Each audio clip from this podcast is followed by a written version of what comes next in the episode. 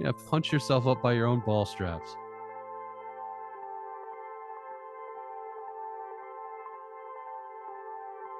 Oh, we never. I never even brought up Brett Favre's welfare fraud. It's Cheeseheads in Chicagoland, the best podcast about the Green Bay Packers. I'm Mike Fleischman from my beautiful South Side Estate, all the way from Brooklyn, New York.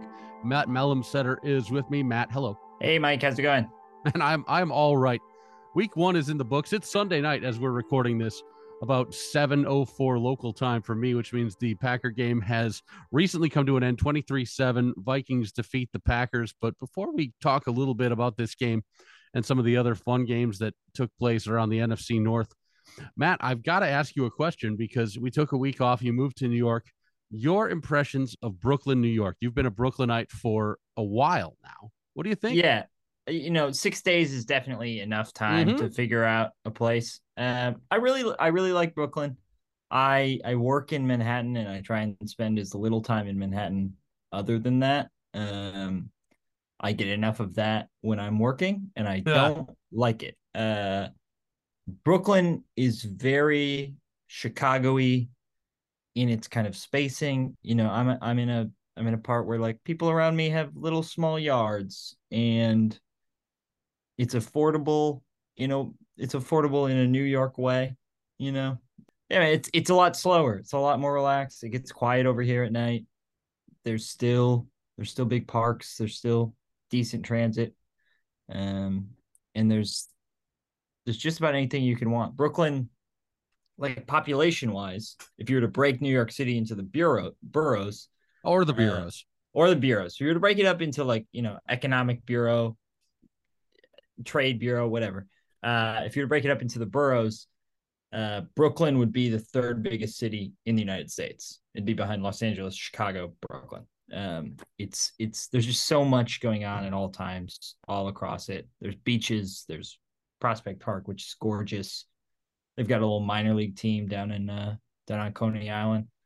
Um, yeah, man, I really, I really like it. Some great, some great breweries as well, which is which is a key for me.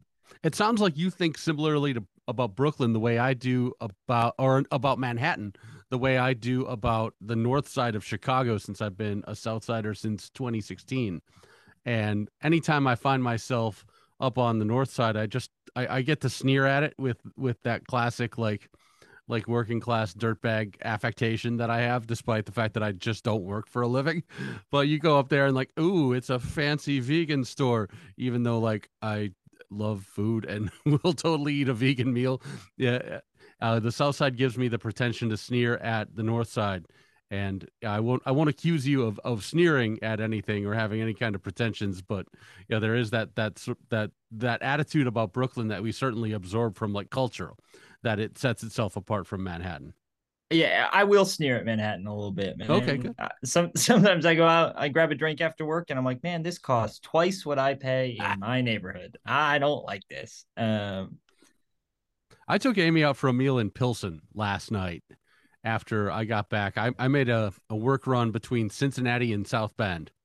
So I got to see Cincy for the first time, but I, I took Amy out for a meal at the end of kind of end of a long weekend last night. And I got to spend more time in Pilsen because the one thing that I do get a little bit tired of is that I want something down here that has a little bit more of of a uh, you know a disposable income identity. Like there's there's a lot of quick serve places, and you can get you can get a lot of food in tortilla shells in my neighborhood, which uh, none of it is bad, but I've been I've been craving a little bit more variety, and Pilsen is a pretty quick drive, so I, I've got to make a mark to spend a little bit more time there. I I love Pilsen every time I was there. The west side of Chicago is really neat. We've got to talk a little bit about football. We got, I got to watch the uh, the 49ers blow a game to the Bears. I got to watch the Bears play in the the basically a flash flood that we've had here. We had probably about 8 hours of rain here on the south side. I know on the north side it rained a lot heavier and there were some some strands that went through the suburbs that caused some flash flooding. We didn't get any of that here, but Soldier Field on brand new turf turned into a swimming pool and the 49ers completely forgot how to play football Justin Fields and the Bears remembered how. And we got to watch that ahead of this Minnesota Vikings victory over the Packers. So I do want to start. We'll avoid the Packers for five more minutes and your your impressions of the 2022 Bears and how they looked. Hey man, they both had to play in the rain, mm-hmm. and the mm-hmm. Bears the Bears toughed it out. I you know, the Bears won the game. Justin Fields made some great throws. There's the one play where he like rolled out left, looked back right. I don't know how he found him. Found a guy, found Dante Pettis wide open. Um, just a great play. Justin Fields could be the real deal. Had a really nice game. Um, what I spent the whole game thinking was, what on earth are the 49ers doing? What multiple defensive penalties to give to extend Bears drives on multiple different drives that they scored on. It's just not it's not a it's not a recipe for winning. You you're not allowed. But accurate, yes. It didn't get like can't see the players bad until kind of late in the fourth quarter. Yeah, the game was decided by the time by the time it got really thick on that. Set, that that was kind of the second downpour that they had. The first being around the pregame time was when it got really, really intense. But yeah, during the game there was there was visibility there. Uh, the players seemed to have traction despite everything that was going on with the water on the field. So yeah, a lot a lot of mistakes that you just cannot have. And to me, like the way the 49ers played and the way the Packers played on the road against NFC North teams has a lot in common. My issue with the Niners was that the the whole game I'm going, what are you what are you calling, Kyle? Because it felt like every time I'd look up Trey Lance is running a QB draw up the middle. And it it wasn't that rainy where you can't throw a quick slant or anything like that. You can't get the ball out of his hands. It just felt like he was trying to kill him. Um, but yeah, no, both both good teams last year that looked very disappointing against NFC North counterparts today. Yeah, the, the Packers only had three losses last season. And of course, week number one was 38 to three, a loss against New Orleans, in which they looked completely cooked. And there's a lot of similarities to that game here as well, in that the the Packers looked cooked. The the first half was a a poor effort performance and anytime listeners of this show will know I don't I don't blather about effort very much but there was just a distinct difference in the level of speed and attack that the Vikings were playing with as opposed to Green Bay. The defense early, I felt was was hitting hard, but then as soon as the Vikings were able to make an adjustment and go over the top of the linebackers, uh, the Vikings really exploited the Packers' tendency to have two big, strong inside linebackers and to bring them into the line of scrimmage. And they the Vikings were able to go over the top intermediate routes, 15 to 25 yard throws were available all day long. And given that kind of stuff to Justin Jefferson did not work out in the Packers' favor. Uh, no, it didn't. Justin Jefferson, nine catches, 184 yards, two touchdowns. That's a career high in in receiving yards for him. It feels like everybody's career high comes against the Packers defense.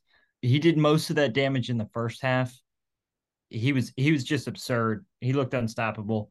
There's one play where it's broken coverage. There's nobody on the screen with Justin Jefferson where he catches the ball, uh, scores a touchdown on it. Just overall, a, a real lack of effort, I guess. Game planning wasn't there really either. Maybe effort exposes a poor game plan, or it just goes hand in hand. It just well, wasn't. Yeah, it wasn't pretty yeah, the amount uh, more effort isn't going to give Aaron Jones more than five carries. Yeah, that that's something that you fix with a game plan on the on the defensive side. I think there were, yeah, there were just just lapses and some some interesting schemes. I get I get that the Packers want to run a zone based pass coverage, but the Vikings had one effective idea in this game, and that was to get Justin Jefferson breaking in or out off of off of a route and get him releasing from guys. And if you let him turn and make those moves and cuts without any sort of impedance, he's going to get open. Like it's it's a pure it's a mathematical thing at a certain point in that Justin Jefferson is fast enough to get open if you do not impede his cuts and route moves. And the Packers had absolutely no plan to do that. And that was very surprising. Yeah, it felt like Justin Jefferson didn't really have to use his route running skills today. He didn't have to shake anybody. It felt like a lot of the time Packers cornerbacks were playing like off man, five, 10 yards off and not pressing at the line very often. Uh, and Justin Jefferson was just kind of able to get into what he wanted to do. Kirk Cousins threw the ball well, 23 of 32 for 277 yards and two touchdowns. There wasn't much pressure on the quarterback. There's one sack. Yeah, Rashan Gary got in early, and that was after a couple of dropbacks where it looked like the Packers were going to be able to get home with four. You did not see them blitz very much in this game. They seemed to to believe in the game plan that four was going to get them to Kirk Cousins. It got them there once, and then it didn't for the rest of the game. And I think that was a problem because as soon as as soon as Cousins is able to step up and and look more, that that that's the kind of stuff that makes him better. He wants to be in the pocket to do his work. That's that's where he's been great. And sometimes when you rush four at a guy and you get those those especially when you were the Packers and you have that kind of speed on the edge, all these defensive guys get up the field. It ends up with a guy being like Cousins being able to step up through it and have a whole bunch of real good ideas. Yeah. It just he wasn't pushed out of the pocket very often, and that's where you make Kirk Cousins make bad decisions. He didn't have to make any bad decisions tonight. He wasn't put in a position where those were an option. He was able to stand pretty tall and, and make throws, and he did that all night long. Um, on, on the other side of the ball, Aaron Rodgers had some time and did not find some guys, and then he ran out of time. There, there were there was good pass rush on the on the Minnesota side, but there were also multiple occasions when Rodgers chose not to throw the ball away or chose not to try and make a difficult throw and instead ended up eating some really hard hits that I don't think he needed to take.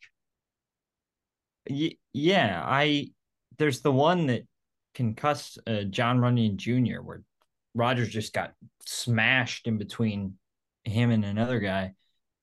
He just he got walloped a couple times, and I'm I'm all for you know live to fight another down that's been Rodgers' kind of whole mantra is is avoid bad bad throws, avoid interceptions, avoid turnovers, live to fight another down.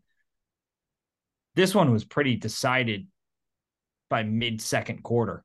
You got to just start taking some shots here. Yeah, you've you've got to put some pressure on guys. The the the few times in the game that Roger really tried to put pressure on the Viking secondary was to throws to his two veteran guys out there, Randall Cobb and uh, Big Bob Tonyan. And the throw to Cobb was bad and high, and Harrison Smith had the great coverage on Cobb. That ends in an interception.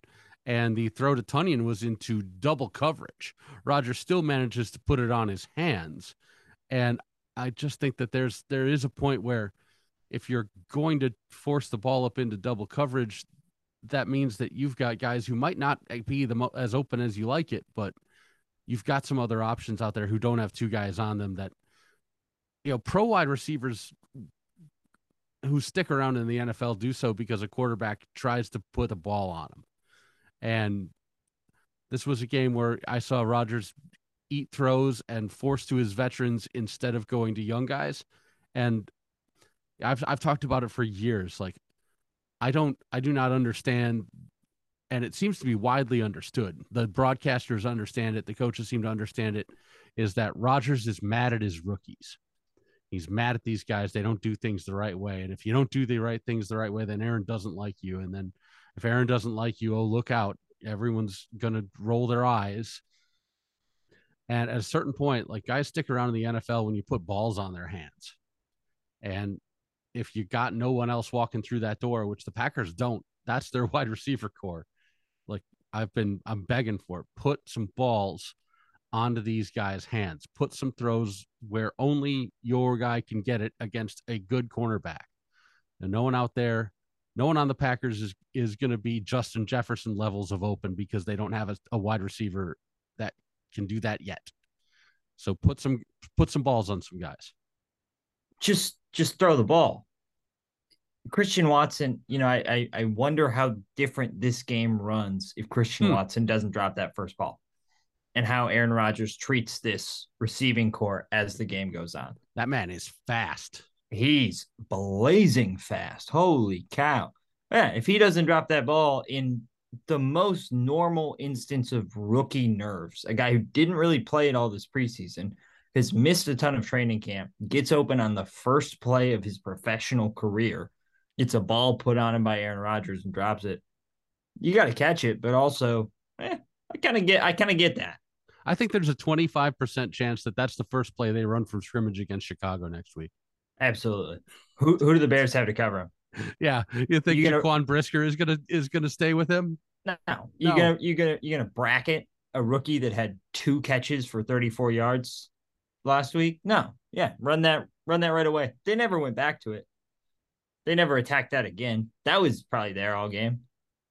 Um but Rodgers isn't gonna throw. We saw him start to get to Romeo Doubs as the game went on. Doubs looked pretty good. There was one time early, I think it was the next drive after the Watson drop where Doubs kind of sat in the wrong spot of the zone and Rodgers missed him by five yards and looked pretty pretty sullen and pissed. Um, it's just you know that stuff's gonna happen. You got to throw it. You got to throw it to him again.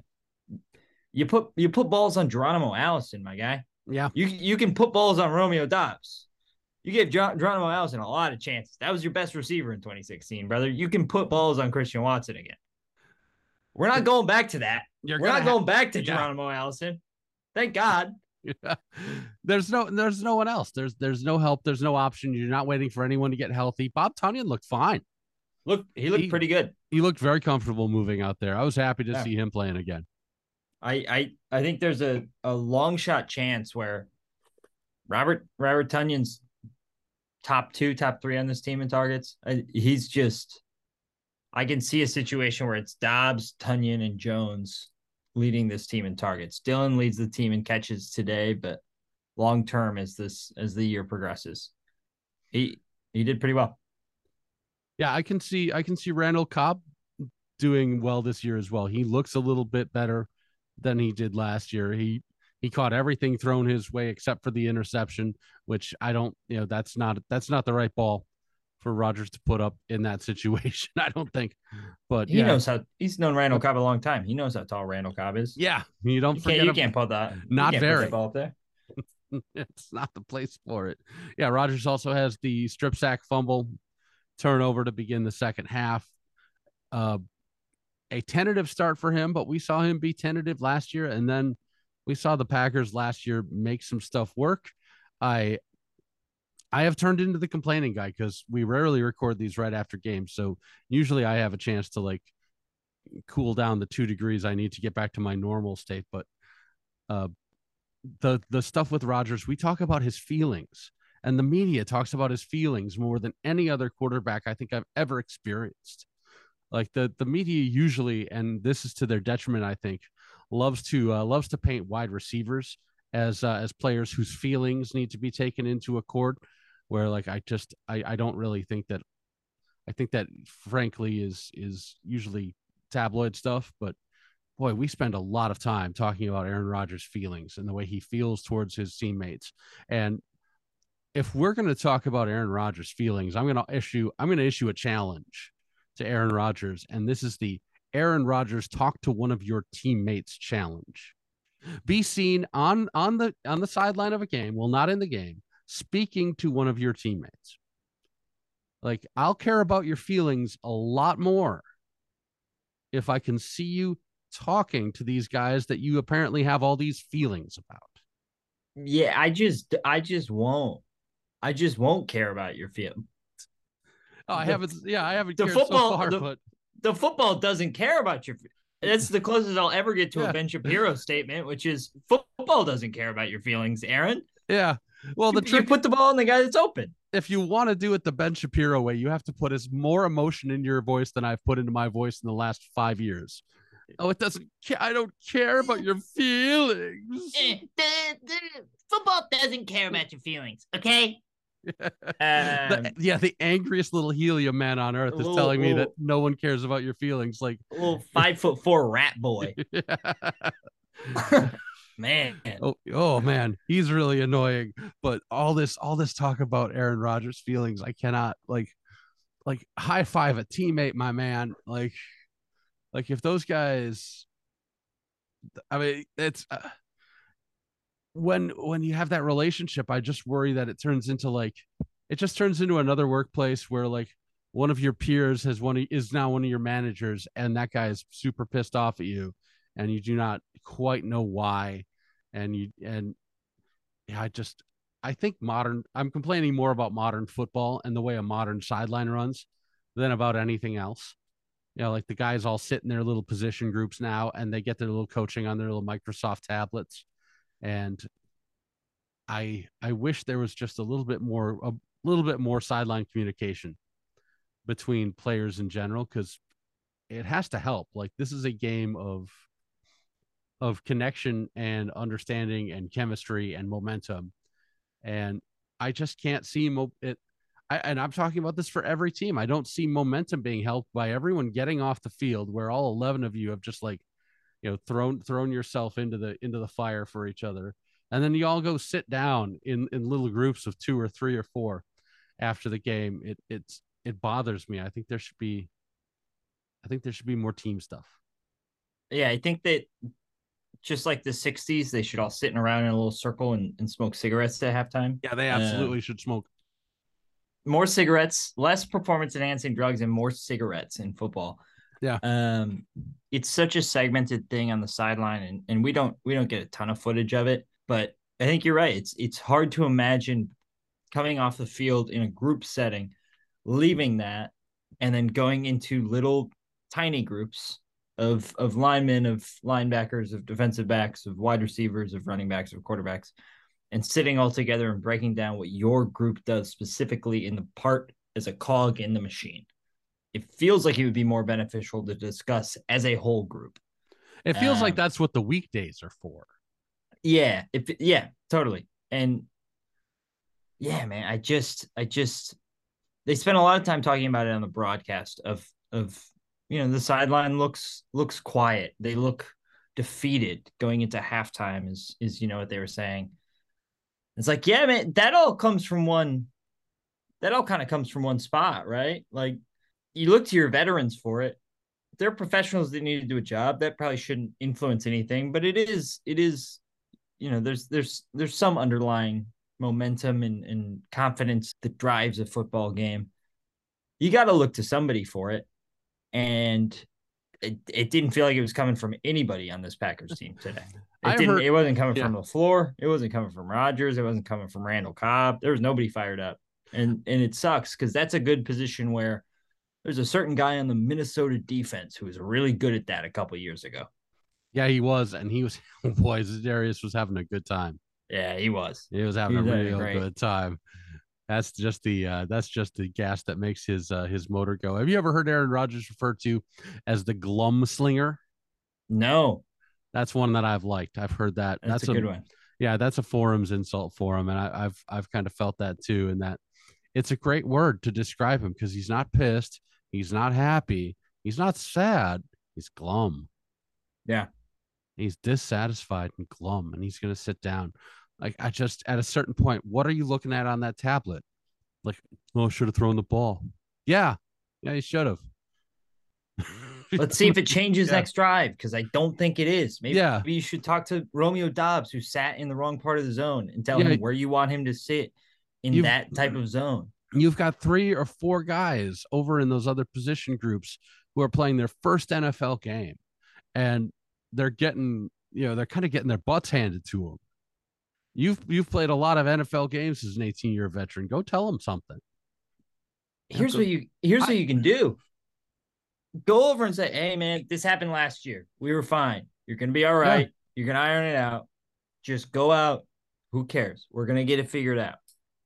It's it it feels, and you know, I'm not in a position where I'm managing a 53 man roster of people being paid millions of dollars. Oh, neither of us, thankfully. thank yeah, thank God. Don't put me in that position. I don't want to be in that position. I I don't know a whole bunch about X's and O's. But I do know a little bit about people. And I don't think that people really respond well to kind of a strategy of like turning the shoulder when they mess up. You gotta let you gotta let them know, hey man, you're gonna be all right. Or, hey man, I didn't like that you did that. Here's how we can improve it that has to be how you handle this. And I don't think that it coming between Aaron Rodgers to a position coach to another position coach back down to the players, to the wide receivers, to the line is the way to handle it. Now, maybe there are times where he's going over and talking to him on the sideline, but filtering it through like a game of telephone is probably not the ideal way to handle this type of stuff. And that should get ironed out this week in practice. Well, they're the, also yeah. they're rookies. They need they need instruction on the fly. Yeah, it's happening to them right then and right right there, and they need something in that moment to let them know that it's all right, and that they're surrounded by people who have who have been there for a while, and and particularly number twelve, this guy with a Super Bowl ring and a million dollars, and and you know every, everything that they're they're trying to accumulate in their own careers. He's already got all of it, and he's glum. like yeah. it's it's it's time to uh you know I I I do something for way less than Aaron Rodgers does but it's it's still it's still a performance I'm still expected to be good and when say theoretically if if I were to have finished up a game in Cincinnati Ohio on Friday night at uh, 10 o'clock Eastern time and then have driven four hours back to South Bend and gotten five hours of sleep and woken up and eaten a Clif Bar and gone out to broadcast a soccer doubleheader in 85 degree weather underneath one of those shitty tents. Say theoretically, if I were to have done that this weekend, mm-hmm. those soccer people aren't going to accept. Oh, I had a, a another event last night as an excuse to be like glum on their broadcast. You know, you still you you've got to you've got to work.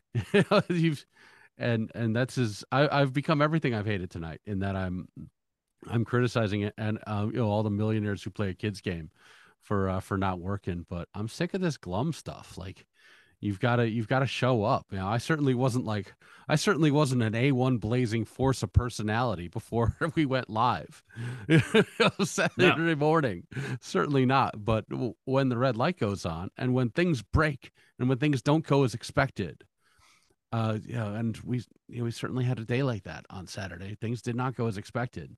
Like you've got to you've got to come back and you've got to have a smile in your voice when you say like, "Hey, I'm sorry, we just missed ten minutes of game time because apparently the um, the entire Verizon network in this zip code went down for seven minutes." Uh, you know, my my humble apologies. You've got to have you've got to have an energy in your voice when you come back to that because you owe you owe it to the people around you to do that to do that kind of work and it seems so simple and that I can get in my basement and say that but like high level organizations you know, are always hiring incredibly highly paid consultants all day long who are going to kind of tell you the same thing and that like you've got to wake up for this stuff like you've got to get up like if you're going to if you're going to be in this kind of competitive environment and I can't think of a higher level competitive environment than the National Football League you've got to be up for it you know, there's there's no there's no business like win. There's no day at the office win. Yeah, there's there's no cruise control win, especially in a division game to start the season against a coach who's having his first game. Trust me, he's going to go all out. Every trick in the book, he's got it planned. They've worked on it. He's thought he, about it a bit. He's thought about it. He spent his whole life thinking about this. There's a way for you to go on cruise control in year four, five. This is you've been doing this a while. You can kind of coast a little bit. A guy in his first game, he's going to be bringing everything he's got, and whether he's good or not, that's a determining factor. Kevin O'Connell had it tonight. The Vikings didn't make many mistakes. Yeah, and the team has it too. Like you got a new guy in, you got a new general manager. Uh, that's like your money's at stake. Those guys, you got to show those guys that you care. Yeah uh, again like we go back to how many times like in, in your professional life have you noticed that you step it up when someone new is watching i know i do Yeah, all the time. It, you're training somebody new. You got you got to be on on the top of your game. You got to be on full like, hey, here's how we do things. This is what we do. You got the big boss in. All right, this is how we do it. This is picture perfect. One, two, three, four, five to the code type of stuff. Like, yeah, and the Vikings played like that, man. Vikings played like their checks aren't promised tomorrow if they don't win. They they look great. I want to talk a little bit about some of the positives that I saw in this game. I mean, I'm gonna I'm gonna count Christian Watson as a positive, absolutely, because he's healthy to play in week one and he's fast. That's gonna help. Like get get him involved. I love the little the little uh, reverse jet that they did with him. That that kind of play calling is to help him a lot. So major positive there. Christian Watson uh, looks like looks like a physical competitor on the football field. Looks, you know, looks like him, I've seen him catch a pass and run a reverse and also burn an NFL quarterback really badly. He he's gonna if he can catch anything, he's gonna work out. Christian Watson reminded me a lot of Marquez Valdes-Scantling on that that deep route, and then showed us a little bit more maneuverability on the other stuff that he ran all day. And I, I, I think just another point touching on that deep route is, hey man, that was that was MVS's whole game for years was 50-50 ball. And who knows if he's gonna catch it or not. You can't let that guy go and then bring in somebody who's just as good at it and just go, ah, we missed the coin toss. We're not going back to it. Another positive that I, I saw out there today was AJ Dillon. I'm going to stick on the offensive side. AJ looks fantastic, and his pass catching ability is going to help this team a lot if he can keep up that kind of production because Aaron threw him some tough balls to catch. Aaron moved him into space a couple of times on little swings to the flat. Dillon had to reach out for balls. He had to pace himself on his on his path to balls that were in the air. Those were things that we watched him struggle with. And yeah. those frankly things that he didn't do in college, but the jump from uh, from last year to this year. Uh, that's that's pretty clear progress from AJ Dillon, and you know I, I love to see guys like Dillon who who many think made it to the NFL on on physical traits alone. I love to see skill progress from those guys. Yeah, AJ Dillon, 15 touches, 91 yards, and a touchdown. That's a that's a good day. Yeah, it's you a good day the, at the office. Yeah, you want to get the ball in his hands more. Aaron Jones only had eight touches today. Uh, that's just that just feels inexcusable to me. Yeah, that's terrible. Uh, you you've kept him around. Like you've made the choice to keep this guy around and pay him. You've got to get him involved. He's got to he's got to have 15 touches pretty much every game. No matter what. I mean, five carries for 49 yards. That's 10 yards a carry. That's three catches, 27 yards. Nine yards a catch you you got to find a way to get the ball in his hands. More Maybe often. there's something that we don't know about his health or, or his condition, but he looked fast and electric when he had the ball. Yeah, pinballing. Yeah, nine, yeah, nine yards of carry, pinballing, drawing contact, moving underneath guys. Uh, he looked sharp, and they did not get the ball to him nearly enough. But AJ Dillon's a positive. Uh, Bob Tonyan, we talked about him. He's a positive on offense for me. He needs to keep on getting right and getting more snaps. On defense, my number one and number two positives are Quay Walker and Kenny Clark. Uh, those are the guys who I think played the best games on defense today. Absolutely. Quay Walker left with a shoulder injury, um, but man, did he look really, really good when he was in. Um, yeah, he looked he looked great. He's so fast. He's so strong. He tackles really well. Yeah, second his, on the team in tackles tonight. Oh, his tackling was so good. That's he was an immediate pass the eye test. Of course, the Vikings adjusted to him and De'Vondre Campbell being in the middle, and the Packers had to get away from those two middle linebacker sets because they were able to put stuff over the top of those two guys because they got them rolling downhill. And the so the Vikings made the correct adjustments, but oh, Quay Walker, oh boy, I, I immediately passed the eye test. That guy is going to be a good player if he's able to be healthy and on the field getting snaps for the Packers. Uh, they need another great tackler. I think they got one there. And well, Kenny Clark is is fast. He's so strong, but the the ability for the quick swim move bull rush from a nose tackle position, being able to push upfield in the pocket. The Packers didn't have enough of that, but when they did have him working that, he was very good. Yeah, he, he looked great. Secondary, the secondary outside of the Justin Je- Jefferson destruction, yeah, looked all right too. I, I wasn't unhappy with it when it wasn't on Justin Jefferson shot plays. Um, but yeah, I imagine you're going to see some some a little bit of muddying of the waters as to who cornerback two and three are, especially if uh, if you're going to see Stokes tending as far off of guys as he was in this game. I think you're going to see Douglas uh, getting some snaps as as cornerback two, especially in in a more of a four or five DB look. But yeah, all those guys did all right, and yeah, you've got to. I, I think if you're the Packers, you just have to get more physical with wide receivers. I, I think that the NFL tends to discourage that, and so that's a tough order. Yeah, again, like me in my basement going, "Hey, play better," but I think you you definitely need to be for closer to guys than you than five or ten yards away when the ball is being released. That that's that's not a recipe for success. No, it's a classic issue we had with Dom Capers defenses. Is is guys being ten yards off at the snap on second and six, uh, third and four, guys eight ten yards off. It just doesn't work. Now this is an interesting matchup for next week because you saw the Packers who did not blitz very much in this game, at least not to my eye.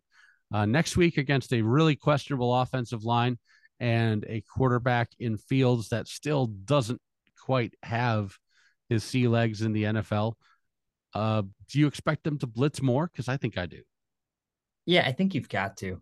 I think you've got to at least come out with a game plan of blitzing and see how Fields answers to it.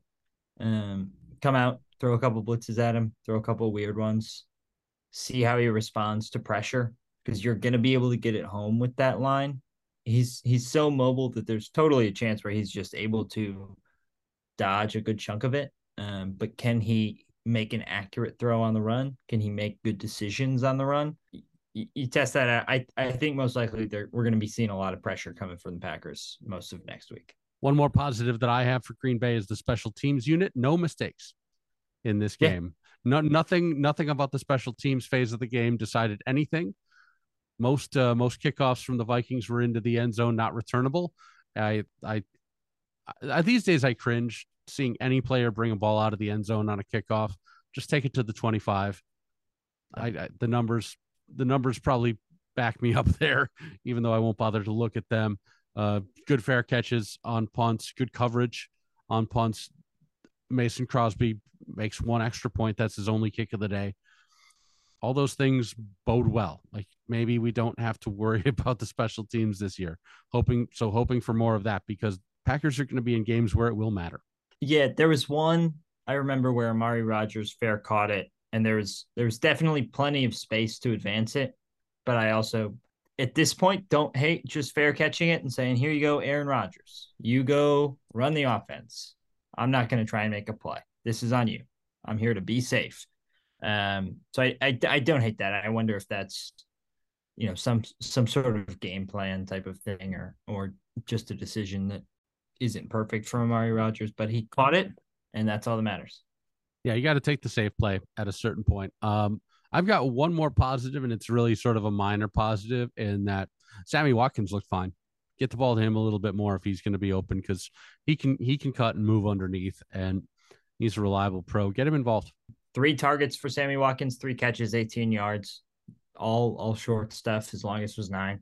See what he can do over the top. See what he can do on posts and and, and crossers and digs and everything. See what he can do a little bit more. We don't need to see you know, an insane amount of Josiah DeGuara action. No, I, uh, I, I prefer not to. But from the H back, you know, like, yeah, see what Sammy can do.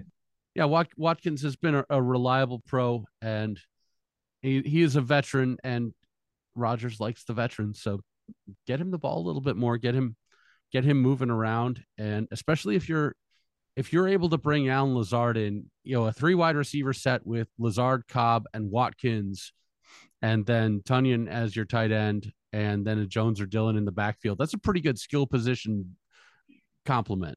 if Lazard is able to be healthy and productive this year, you know, and, and not take any steps backwards. Like that's that's not too much to complain about. It's a you know, it's a run and sideline to sideline oriented attack. But you know, if, if you want to put veterans out on the field who know what they're doing, you can't ask for a lot more than you know a couple of veteran wideouts, a, a Lazard, a third year guy, I believe, who is look starting to look comfortable, and then two running backs who you love with a Hall of Fame quarterback. Show me the problem. You know, I think the team misses a Davante Adams, like true number one type of guy, but there's there's no other running back rooms that I'd trade Aaron Jones and AJ Dillon for. And this this offense is more built on the running backs than the wide receivers. So yeah, it, it it's it's it's more built for this Shanahan tree type of West Coast offense than than anything else. I I can see complaining about a, a Davante Adams losing that guy, but any any offense, any team in the world in the history of the NFL is going to complain about losing Davante Adams. You got to figure it out. I'm still complaining about losing Davante Adams. I feel sick to my stomach. Yeah, I miss him. The uh, the Raiders could not pull out the win despite having Davante Adams. I want to move a little bit around the league. Uh, did you catch the Thursday game, Bills Rams? I caught a I caught a good chunk of it. I didn't see everything, but I saw a good chunk of it. I watched that from a hotel room on my business trip. The Bills look fantastic. Von Miller's helping them. The Rams look like a lot of Super Bowl teams do in week one, like they got a little bit of a hangover. And they also have, they did the thing that a lot of Super Bowl winning teams did, which is they lost players on their fronts and they look different because of it. Yeah. Andrew Whitworth gone from LA it it felt like it really impacted Matt Stafford's protection up front. Josh Allen looked so good that I I was watching that game going like, yeah, I just don't know how you beat that. Jalen Ramsey also looked a little bit cooked. Um, smart money is not on Jalen Ramsey being cooked, but uh, boy, the Bills torched him. He yeah, he looked his. I remember seeing a, a stat of like it was a perfect passer rating against Jalen Ramsey. Yeah. Josh Allen targeted Jalen Ramsey, perfect passer rating all completions. Um, yeah, he looked cooked. I would I would bet my life savings on Jalen Ramsey not being cooked, but really always fun to see Jalen Ramsey get cooked a little bit because he's going to come back and just dominate next week. Oh, so you got to yeah. savor those moments. You got to savor them. It's it's funny because the play on words is that like Jalen Ramsey normally with all the trash talk and all the physical stuff and all the all the sort of like head games that he plays like that's a raw player. I, so I don't think he's cooked. No, uh, that's oh my goodness. Fred just jumped onto my mixer. Hi, uh, Fred. I hope you're still hearing me. I am. Yeah, yeah. Okay, Hi, good. Yeah, he stepped. He stepped on buttons. Come on, buddy. Hi, come here. Okay, he just wants cat podcast. Saints beat the Falcons on a 50 plus yard field goal and a magic 17 point comeback that was a good game. I expected that one to be close. I expected the Falcons to look pretty good because they're auditioning a bunch of guys. But new game and you know game in front of a bunch of new bosses there as well. That one was entertaining. Um, Browns beat the Panthers 26 to 24. I still am not contractually obligated obligated to care about the Browns. Steelers beat the Bengals 23-20. Never count out Mitch Trubisky, the Nickelodeon MVP. Uh, famous, famous words. Uh, Nick Trubisky, Mitch Trubisky, really good. Nickelodeon Trubisky, really good. The MVP, the slime master. I love watching him win. Yeah, he's I, like the attitude and and the the effort has never been the question with Trubisky. It's the it's the brain, yeah. and and how the brain makes the arm do things you know, you, you can never look at that guy and be like, oh yeah, bad attitude, you know, bringing the team down like not not working. Like he's always working. Like he seems to be a totally respectable professional who would probably dominate any other level of football being played anywhere. He reminds me so much of like a just a plain old yellow lab. Just just, just a, a having fun. Just all energy, having fun. Big old idiot. yeah, and it's perfect perfect for the Steelers. Just another another galoot of a quarterback. Philadelphia Eagles went on the road. They beat the Lions 38 to 35. Uh, the Detroit Lions scored 35 points against what was supposed to be a pretty fucking good defense there for uh, for the Eagles, but really wasn't in Week One. But has to, you know, people in people in Detroit got to be got to be content with their team scoring 35 in Week One against the Eagles. The loss still sucks, and they've got to learn how to play games. But you know, Jared Goff, he's still Jared Goff. I, I, I really like what the Lions are doing. I, you know, I, they're building a, a group around the quarterback before they get the quarterback. So it's a good setting for somebody to land in. Jamaal Williams, two touchdowns. Uh, D'Andre Swift looked looked terrific. Amon-Ra St. Brown continued kind of his stellar play from the back half of last season with a touchdown. New addition of G- DJ Chark. He's really good came from Jacksonville after kind of a weird freak ankle injury last year. Didn't see any time. And TJ Hockenson's a good, a pretty dang solid tight end. Colts tie the Texans. Love a first week tie. 20 to 20. Love a first week tie. We all remember that we have them. Uh, Dolphins convincingly beat the Patriots. Tua looked great. 20 to 7 is the win for the Dolphins at home. Um, don't count out the Dolphins this year. I think they're going to be okay. Yeah, Mike McDaniel's a the old old Niners guy, old young Niners guy. Um, Dolphins look good. That's that's another team that's kind of built skill players around their young quarterback, so that it's tougher for him to fail. Jaylen Waddle's really good. Bringing in Tyreek Hill is a really good signing. Mike McDaniel's is look look great. Ravens defeat yeah, Ravens defeat the Jets 24 to 9, surprising nobody at all. Ravens are going to be good. Jets are going to be bad. We kind of know where that's at. The Washington Commanders beat the Jacksonville Jaguars. Uh, Washington was able to close it at home down the stretch, and the Jaguars are, I mean, they looked better than they did under Urban Meyer, but that's not a compliment. I didn't just praise anyone. Nope, not a compliment at all. The New York Giants beat the Tennessee Titans 21 to 20. It was 19 to 20 on the road, go for two for the win. The Giants convert it. Uh, that's the way to get some media attention right there. That is that is a bold call. I love it. Absolutely. You're you're on the road. You you got Daniel Jones as your quarterback. Give him his his few of chances to really lose the game as possible. yeah, just you know, play with uh play with your back to the wall. Play play to not lose. I watched a watched a high school coach make the decision to go for two in the exact same situation. I think the exact same score to win a state championship in Lucas Oil Stadium down in Indianapolis. And I love it. That's that's that's the most stressful situation in the world as a high school coach. It doesn't get bigger than that. Yeah, that that one, you know, that one will will impress me for for a long time. I love that call in the pros. Uh, Chiefs beat the Cardinals 44 to 21. Chiefs are good. Cardinals will uh, Cardinals will get some wins this year. They'll be okay. Uh, the Raiders get defeated by the Chargers 24 to 19. Uh, the Packers game broadcast was having just such a fun time. At one point, being like Davante Adams has more offense than the entire Packers do, and well, you know, both teams are 0 1, so we can't we we don't get to feel any certain way about that, even though uh, He's you know 10, 10 catches for 141 yards, a touchdown, 17 targets. Like um, that's pretty good. Yeah, they paid him a bunch of money, brought him out there, and he caught a bunch of footballs. So yeah, certainly certainly hope to see more from there. Although, in order to root for Dante Adams' success, I have to be rooting for Josh McDaniels' success, which I, I don't really want to do, and also Mark Davis's success, which I I'm like I'm physically prevented from doing. yeah, it's tough. I'm glad that Davante Adams is getting is taking away Mark Davis's money. Yeah. Which I guess is the someone needs someone needs to. Yeah. I'll do it too. Mark, give me a call. Yeah, yeah, call me up, man. I will uh, I will gladly take your money. I will quietly quit on you.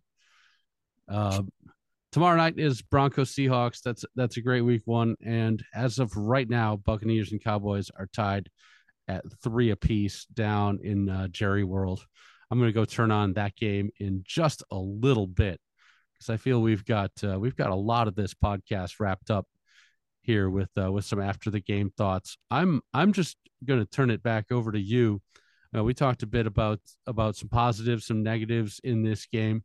Uh, do you have anything that you see from this uh, from this opening week that we didn't touch on? Give me one second to really hone in, think. De'Vondre Campbell looked really, really, really fucking good again. Yeah, yeah, he's really good. He, he got a little bit lost for me because I was watching Quay Walker going like, "Oh, this guy." I like a middle linebacker who goes downhill, but yeah, Campbell remains a uh, a good professional.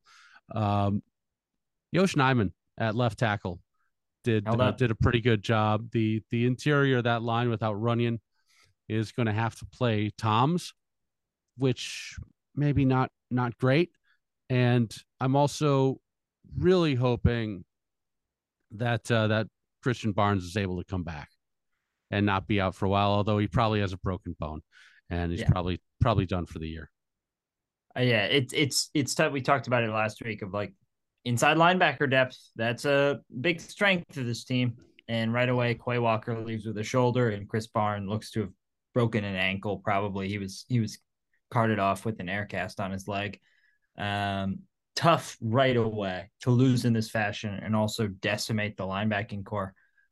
McDuffie looked all right in, in preseason, so we'll see what he's got, but uh, it's tough. De'Vondre Campbell looked like an all pro again. Thank thank God. One more thing. Um, there's there's a bunch of puff pieces on packers.com you know ahead of this game talking a bit about giving sound bites about the upcoming season the upcoming games and the the, the splash headline for quay walker's interview is at the end of the day i just have to go out and play football and my incredibly sarcastic note for this is actually most games are played at noon at the end of the morning yeah uh, that's shortly after breakfast and warm ups. Yeah. Uh, you just have to go out and play football. I, I, love I love things like that, like those little word salad things that people just use to fill space and to to start the motor. Uh, some guys just go. I tend to double up on words. I'll sit and and think. I'll do that where I I just wait on my brain to catch up with my my speech. That's the one I see all the time that I'm trying to get rid of as a professional concern. But at the end of the day, is a real popular one for guys or uh, coaches. Frequently, you ask them a question, their first the first thing out of their mouths is, "Well, absolutely," and like, yes, and like a uh-huh. classic improv. Coaches are really good improvers. Yes, uh, they all graduated from Second City. Yeah, mine is uh, yeah, uh, and into it. Mm-hmm. Um, I've noticed that. No, the the the the final thing, Jordan Love threw five passes, four completions. I had turned this game off by then. My stream had crashed, and I was not going through the any of the energy to try and find a new one. So I just said, "Yep, all right, I'm good. I'll I'll catch up on that. Maybe I'll maybe I'll tweet some thoughts on the the Cheeseheads in Chicagoland Twitter account at Cheese Chicagoland. Yeah, at that point, the Vikings secondary was was playing was playing to not give up the 14 point play. So yeah, Love was just basically completing stuff underneath and running a hurry up drill in a completely decided game. So not a lot, not a lot to speak of from Jordan Love's appearance on the final drive of the game. Packers Bears next week. Uh, Bears are clearly going to come out with a little bit of sauce this year. Packers got to be up for that game. Efforts got to be consistent from start to finish. I I did predict that this week one game was going to be a blowout, one side or the other. I did not know which side, and you know, twenty, the you know, twenty three seven, not exactly a blowout in the way we think about it, but a completely one sided game for the Vikings in their victory. Um, I still, I still have them at nine and seven. I, I think they'll end up around there. Has your opinion of the Vikings changed at all? No, I, I still thought they were they were going to be pretty good. I think I had them at nine or ten wins, if I remember correctly. And yeah, I'd stick with that. Yeah, I think uh, I think next week we we see the Packers. Uh, you know, you you're going to need 21 to beat the Bears. I think Packers get get somewhere in the 28 to 35 range against that yeah. Bears defense. I think this is going to be a turnaround game, and if it's not, we will uh, we'll continue worrying about it on Cheeseheads in Chicagoland yeah, we're at uh, the Twitter account is at Cheese Chicagoland. You can you can follow that on Twitter, and you know nothing in nothing terribly exciting will happen to your Twitter feed because of it. I occasionally remember to uh, to send a tweet from there. But uh, yeah, good follow, even if it's just because we don't bring a lot of nonsense and we're not constantly retweeting stuff or uh, or bringing you sponsored content because no one is sponsoring us. But if anyone does want to sponsor us, I will uh, I will gladly shill shill for your products. One more thing. Uh, yeah. Well, on the back of sponsorships, Geico, if you want to sponsor us, we'll take the sponsorship, but I have to be in a commercial beheading the gecko. Okay. You're, That's you're it. sick of the gecko. I'm sick of the gecko. He's past his lifespan. If you Google the lifespan of a gecko, it's like 15 to 20 years. That Geico gecko is like 23 years old now. He's too goddamn old. We got to kill the gecko. At the I end of think the day, time. And I want to be the one to do it. At the end of the day, You I want the gun that fires the bullet that kills the Geico gecko. a little, little so bit Geico, there. you call me, or State Farm, you call me, and we can kill the gecko together. We can team up. Allstate, get in on this. We're killing the Geico gecko. Um, uh, also turning the show em- Farmers, call me up. At them too. It's turning turning the show Empire into like an, a Law and Order thing where you're spinning it off to do the country music version of it called Monarch is absolutely hilarious to me. Really Um, funny. Shows about like so- soap opera dramas about the music industry destroy me because even my limited experience with the music industry tells me that it's incredibly boring, especially at those upper echelons where it's like the high powered groups that run it. It's it's it's not it's not very exciting. And I, I just love the conceit. Like they show these extended previews on fox. I adore this conceit that uh you know they've there, there's this family called the monarchs and they've built a country music empire. And there's like an exterior establishing shot of their their sort of business headquarters recording studio. And it's just like this obviously cgi building with a big cgi sign on top of it that says monarch Yeah. it doesn't work that way Their comparison of like, it's like Empire meets Succession meets Breaking Bad. I'm like, all right, shut up. we're No, just it's not. like it's on yeah Fox. Shut the hell up. we're sp- we're spinning off the mu- the music drama into into various genres now are we going to get like sort of a like a a SoundCloud rap version of that or like a heavy metal version of that I might watch a heavy metal version of I- Empire because but that's essentially Metalocalypse which which has already been done The SoundCloud rap would be like a, a spin off of The Walking Dead. yeah a bit of That's, that's my take. uh, you know an elder an, an elder statesman going like I got my face tattoos before any of you were alive Yeah, real like Xanax zombie types roaming the grounds. Um, I have one more thing before we get out of here, Mike. Uh, I bought a can of New Glarus. This is a section of good podcasting. This is my favorite section where we do something that you can't see. yes Um, visuals audio- in the audio medium I mean, I've, I've been, I haven't done my play-by-play skills in a while, uh, so I'll, I'll work through this. About one year ago, I moved to New York City. I'm I'm telling you the truth now. I didn't move here one week ago. I moved here about a year ago. On my way out here, I stopped in Wisconsin. and I bought a pack of New Glarus, Spotted Cow, and Two Women. Now I drank all of the Two Women, drank all twelve of them. I still have about six Spotted Cows left. Broke one of them out today. I planned on drinking it when the game was was over and we won, and then we didn't. The Packers didn't win, and so now I'm here to drink it and see if, after one year of sitting in a closet, does New Glarus Spotted Cow hold up? Are you ready? Uh, everybody, turn your audio up. This is going to be a little, little ASMR section for you. I'm sure this is what you come to this podcast for. Um, we're going to open the beer. Good pop, a good pop, a really good pop. I've shifted the beer to my right hand. It's the good can with the cow jumping over the state of Wisconsin. The kind of colorful one. It's not plain. Sometimes the bottle logos seem a little a little plain. This is the colorful one. I'm gonna take a sip here.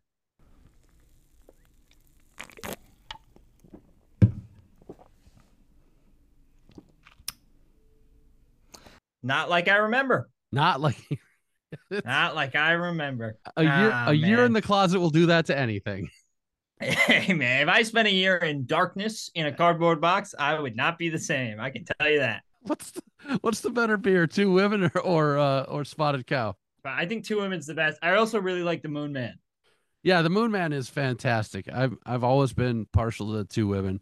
New Glarus is fantastic. I'm still in driving distance to Wisconsin, so I, I get that fairly frequently. But yeah, one one left. Don't let your beer sit for an entire year, folks. Don't play 10 yards off of Justin Jefferson. Um, and don't forget to come on back next week when we talk about Packers Bears right here on Cheeseheads in Chicago. And until then, uh, enjoy a spotted cow sometime closer than within a year of buying it. And also, stay cheesy, baby. That's right.